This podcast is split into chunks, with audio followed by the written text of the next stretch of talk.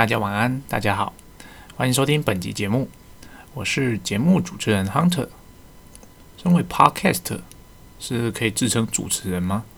好像不行啊，我是节目制作者 Hunter，请多指教。今天呢，我想跟大家分享一个自己植牙的感觉。怎么说呢？我现在在业务部，虽然说我现在是业务部主管，但同时呢，我也身兼所谓的采购部。那我们公司的采购部分为两块，一块是隶属于国内的采购，也就是说它是跟国内厂商下单的；另外一部分是隶属于国外的采购，也就是说我们从国外购买产品进来到台湾，那不论是要自用哦，可能是我设备上的零组件，或者是要转售，也就是说我代理它的产品，我们分为这两块。那我现在的呃工作内容呢，包含了所谓的外销业务、呃内销的业务以及国外采购这三大部分。真的要细分的话，还有包含了 marketing 的部分。但 marketing 在公司是归在采不是采购，归在业务底下的，所以我这边就不特别提了。那我今天想跟大家分享的，基本上就是我在做采购，也在做业务的同时。发现的一些有趣的事情，怎么说呢？大家都知道，呃，在营运一间公司的时候啊，老实讲，业务部门的同仁，哦，不论是主管还是一般的业务员、业务助理，是不可能知道所谓公司的产品成本的。应该是说，公司不会让你知道说，诶，这个实际产品的生产成本或者购买成本是多少。那一来是说，公司它在利润的掌控上，它有一定的利润，它要抓。比如说，它不是说，诶，我买一百块，我卖一百一十块，那我赚十 percent 就好了。它不是，它还有所谓的营销成本啊、管销成本啊、人事成本啊，这些都要营运成本都要灌到里面去，然后加总之后，然后才会是最终的售价。就但是，也就是说，如果让业务知道说，诶，我平常在卖的这个 A 产品。哦，公司规定售价要两百块，可是发现说，诶，其实公司的代理进来的成本价才一百一十块啊。这个时候呢，会造成一个问题，就是业务会回来质疑公司为什么赚这么多？为什么我之前就是客人要一百九十块要跟我买，公司不愿意降价，我明明还有这么多的利润空间，那为什么公司就是这么的硬，这么的不知变通？也就是说，如果让业务知道了所谓的我们的购买成本之后，基本上很容易会得到怎样的质疑？哦，不用怀疑，就是 这是人性啊。我们身为业务，就是想要能多卖一点嘛。那有时候你可能就是知道这差那么一点点，但是公司就是说不行的时候，你就会觉得很哦。但一旦你知道，诶，其实可能呃你的买入成本其实还是还有空间的时候，你就会觉得嗯，为什么为什么要这样子？哦，是不是你要阻挡我卖得很好，等等的，会有一些负面的想法出现。可是实际上不是这样，因为公司的营运，当你公司越来越大间的时候，基本上你假设你卖的是代理产品，你代理进来，你的那些营运成本相对来讲就会更高。比如说，同样的啊，你买一百东西的东一百块的东西进来，你可能假设是三五人的小公司。也许你就利润抓个十 percent、十五 percent 哦，你就就可以卖了。你可能卖一百一十五块、一百二十块，你就觉得哎很棒了。我一年的一年的营收就足以养活我这间公司。可是当你公司得到了啊五十人、一百人、两百人的时候，你可以抓同样的利润去卖吗？听到这边会不会有人觉得哎为什么不可以？可是你仔细想你就知道，你去看一下公司的人员结构。公司并不是只有业务哦，公司还有很多所谓的行政啊、会计啊、啊现现场的 QC 单位啊，如果还有制造的话，有还有制造单位，这些单位人的薪水是哪来的？这些这些单位工作人的薪水哪来的？是我们卖产品所创造的利润，你要来养这些人。那也就是说，如果我像以前一样哦，假设三五人公司的时候，只抓十五 percent 的利润。基本上，那是代表说，诶，我公司的这三五个人哦，业务可能就是每一个人都是业务了，所以我我赚的钱就养我业务部就好了。可是当你现在公司很大，你赚的钱要养这么多人，也就是说你的利润上你一定要往上提升，因为你必须把公司的营运成本、这些人的薪水啊、奖金啊、福利啊，都要灌在这个成本里面。你说变成哦，你买一个东西进来一百，而且你算一算，你可能营运成本就是二十 percent、三十 percent 去了，所以你至少要卖到。一百三十块，你才不会亏钱哦。也就是说，你还要赚钱的情况，你就必须卖到一百四十块、一百五十块哦，甚至可能要卖到两百块啊，不一定。所以在这种情况下呢，公司自然而然就不会让业务部知道说，诶，你的购买成本是多少。那在这种情况下，业务也不会去质疑说，诶，为什么我买一百啊，你一定要我卖两百才可以哦？因为并不是每一个人都有所谓的经营的观念。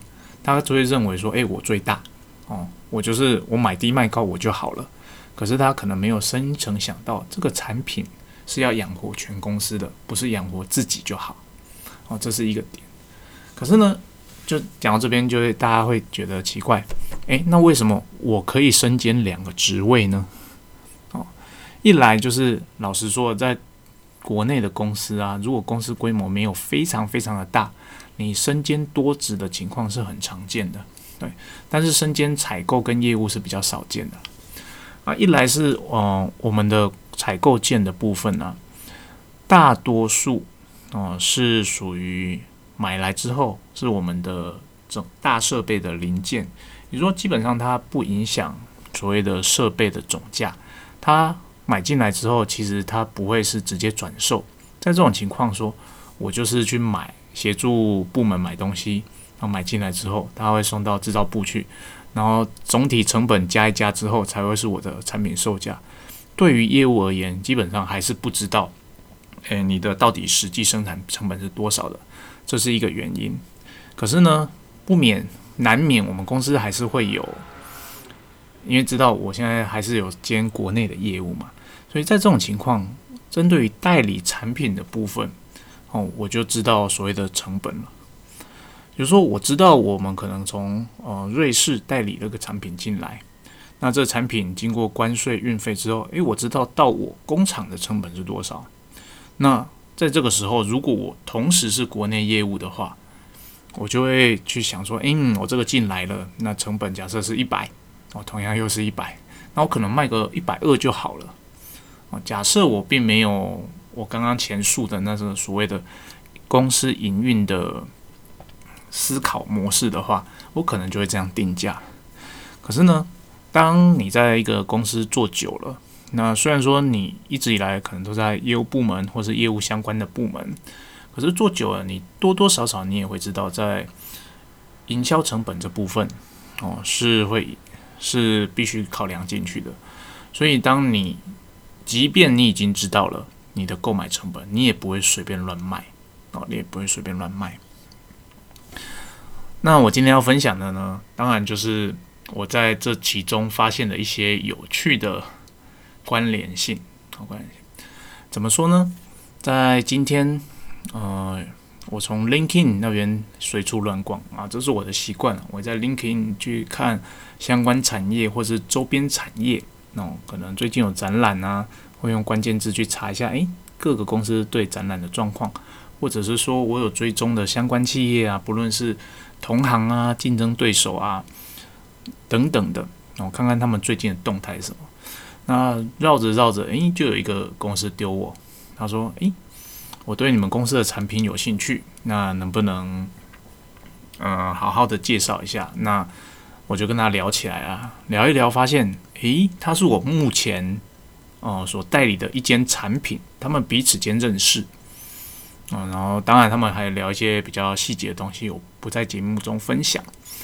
那在这个时候呢，我就会觉得，嗯，当采购有一个好处，我至少会知道说，诶，我这个产品进来了公司之前的那段故事是怎么来的，我会知道说，诶，我这个产品到底是从哪一个 source 来的。那是什么原因公司会开始代理这个产品？如果我并没有接触采购这个职位的话，老实讲啊，你想象一下，如果你是一个国内的业务哦，你进来公司之后，那你拿到的就是公司给你的产品行路嘛？那这个产品行路可能是进口品哦，也就是说你是代理商的形态。那公司就会给你说，诶，这个产品的牌价是这样子，那你可以卖的最低售价是多少啊？你可能就拿这个行路去 study 家，就开始去外面尝试去贩售了嘛。但你不会知道说，诶，为什么公司会选择这个产品？你也不知道说，诶，这个产品到底在国外是好还是不好？只是它是我们公司的产品，我必须要卖啊。可是呢，当你身兼采购的时候呢，你就会知道说，诶，为什么公司当时会选择这个产品代理呢，而不是选择另外一个产品？哦，你就会去细究，以及你会去 study 说，到底这类型的产品是不是有其他的供应商会更好？嗯这一点就是呃，大家在做采购的时候要有的 sense，不要说我们公司以往卖的东西哦，就是这个假设这个瑞典公司的这个产品哦，可能卖了十几年了，我是忠实的代理商。可是呢，身为采购，你有一件事情一定要做的，就是你要时常的去看一下市场上相相同类型的产品有没有其他的供应商，以及这些其他的供应商跟你目前的供应商相比，它的产品有没有更好。哦如果有的话，老实说，其实采购是应该要建议公司要选择新的供应商的，而不是在既有的供应商那边，呃，就是叫什么叫呃舍不得放弃，然后在那边勾勾顶，勾勾顶。其实这对公司的竞争力来讲是不好的。那所以这是采购要做的工作之一。那回到我刚刚前面的故事，就是我发现，诶，这个新跟我接洽的大。的设备商啊，他说：“嗯，有你现在的你现在的供应商啊，是我以前的业务出去开的。那他们的产品别其实非常的相似，可能九十五相似。那就开始聊那些细节。然后他就说：，诶，其实我也想跟你们公司合作，可不可以？我说：当然可以啊，因为毕竟针对你有兴趣的这产品，我并没有啊给予所谓的独家代理，那算是一个 open market。”我也很乐意找到一个更专业的合作的公司，那就是彼此是有合作意愿的啊。这个状况基本上是一种很 lucky 的状况，也就是说，你只有只身兼业务跟采购的时候，你才有可能哦跟这个新的机会有这样的对话。你说，假设你只是一个单纯的业务，你在网络上找所谓的合作机会的时候，很多时候啊，你根本不知道说，诶，这个来的这个人到底跟你有什么渊源，或者是说，你根本不知道说，诶，要从哪一个方向去找。可是当你是采购的时候，至少你会知道说，诶，公司的 source 来源有 A、B、C、D、E、F、G、H 哒啦啦很多。从这些这些寿司啊，为什么公司会代理这些产品？一定是这些产品跟我们公司目前的业务有相关嘛？那我现在公司除了代理进口之外，我还有做我自己的产品要出口。那想当然了，我公司自己做的产品一定也是这个差不多相关产业的。那一旦我跟这些进口商，哎，不是进口商，就是我跟我这些代理的产品彼此之间已经有联系的时候，其实我可以从这些。代理产品，它的在全球各地的代理商去连接到，说我有没有去销售我自家品牌产品的机会？哦，但是如果你没有经历过采购的这个职位，基本上你很难联想到，你也很难取得这样的所谓的连接。哦，即使你知道，诶，这个产品哦，你带进来，但是因为你不是采购，那你也不会有相关的联络人资讯。你也没办法跟这些呃供应商有比较密切的关系，那他也可能不会跟你介绍说，诶，他在哪边有哪些代理可以去 touch，哦，比如说这算是一个优势了。假设如果有机会啊，公司说，诶，那个小吴啊，我们最近的国外采购呃需要人家支援，那你是国外业务，英文比较好嘛，你是你可不可以支援一下？如果有这样的机会的时候，千万千万要记得赶快把握这个机会啊！这是你从业务踏入采购的一个很好的机会。那而且对于这些所谓的外国的供应商而言，他会很乐意跟所谓的业务接洽。为什么呢？因为业务才是知道真正市场在哪里的人。因为通常跟他们接洽的人一定是公司的采购部门。那公司采购部门很多时候就是所谓的，呃，你有询价来，我帮你转出去啊，我收到了报价，我再转换算成台币的价格报给你。哦，它只是一个转传的窗口而已。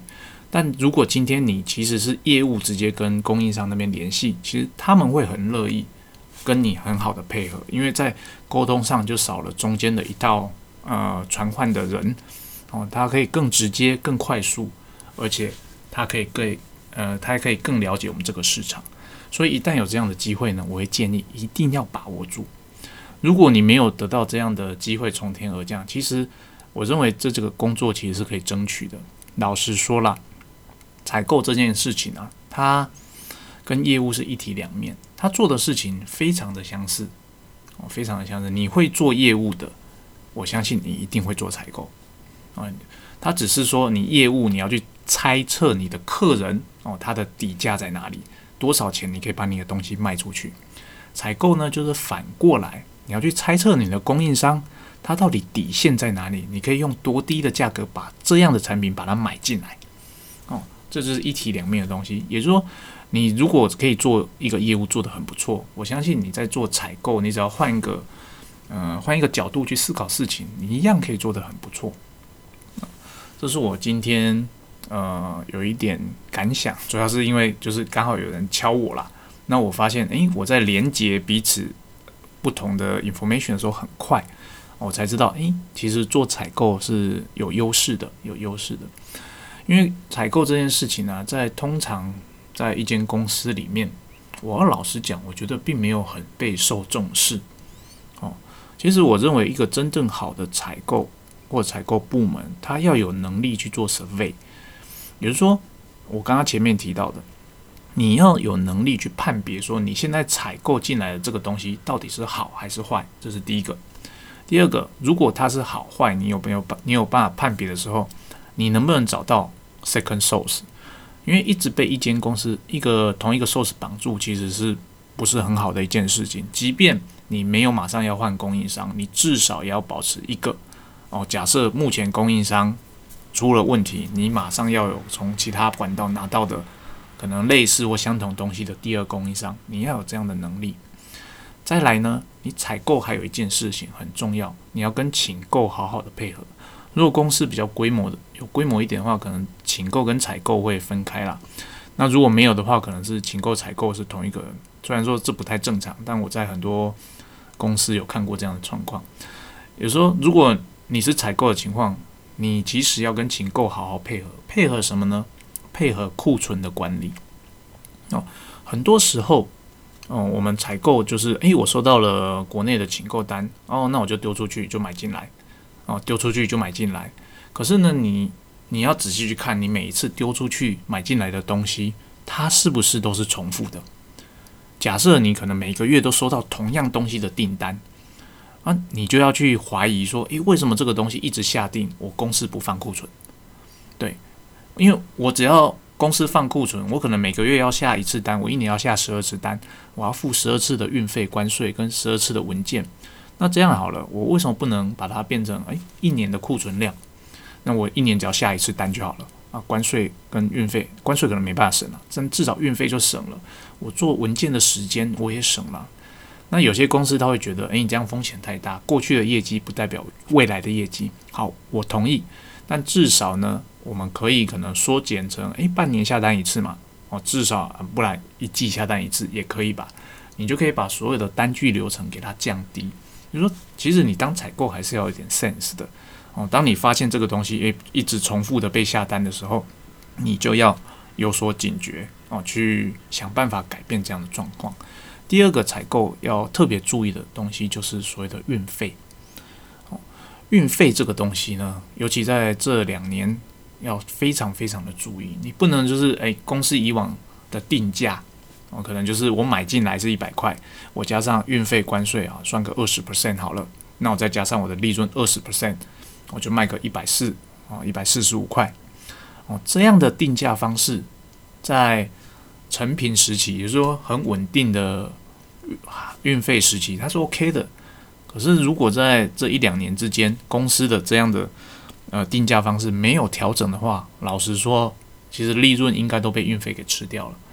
而且很多时候啊，不是说因为有些大部分公司在定这个定价的时候，它就是诶，我可能抓个十 percent、十五 percent 当做我的进口成本。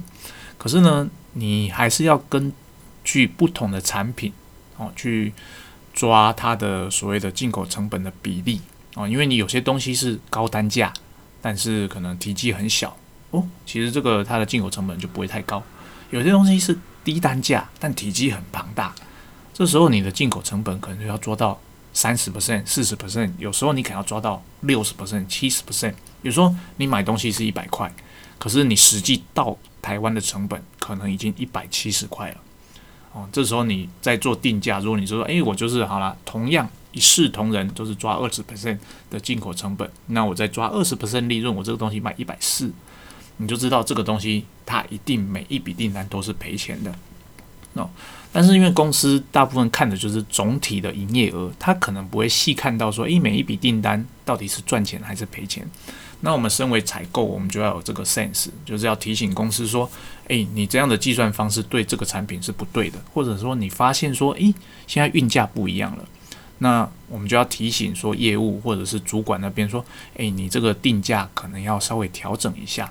那至少在什么期间，你可能要多抓多少 percent 的钱哦。这个是身为采购的一个 sense。哦，再来，采购还有第三个 sense。采购的第三个 sense 是什么呢？采购的第三个 sense 呢，基本上就是你的交期要抓得很准哦。也就是说，当人家问你说：“诶，我订的那个东西在哪里了？就什么时候会到？”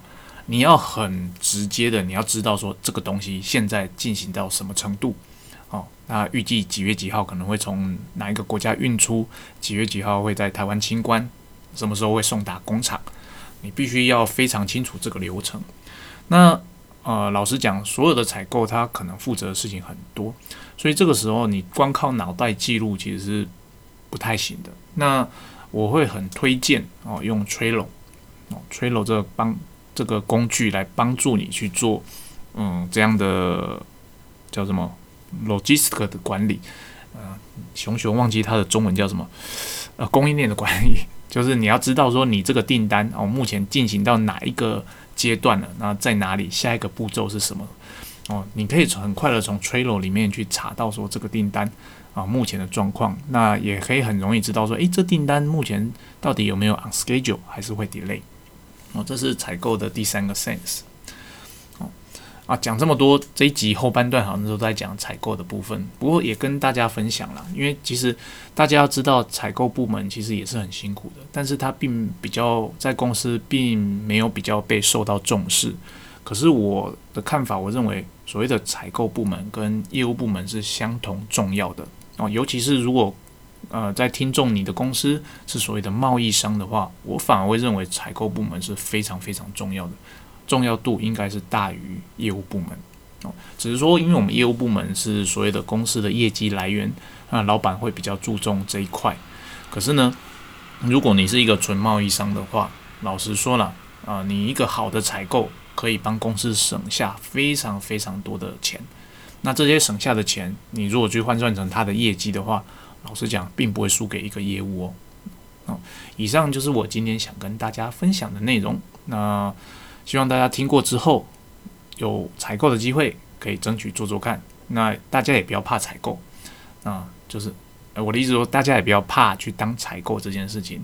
其实当采购，我觉得蛮不错的。哦，蛮不错的，只是说他会被业务追着跑，有些人不太喜欢这件事情。那但是只你只要做得好，我刚刚前面讲的，你有办法有一个很好的工具去管理你的目前订单的状况，其实你会做得非常轻松写意。它只是单据比较多一点。好，那以上就是我今天想分享的内容。那希望以上内容对大家有所帮助，谢谢大家，拜拜。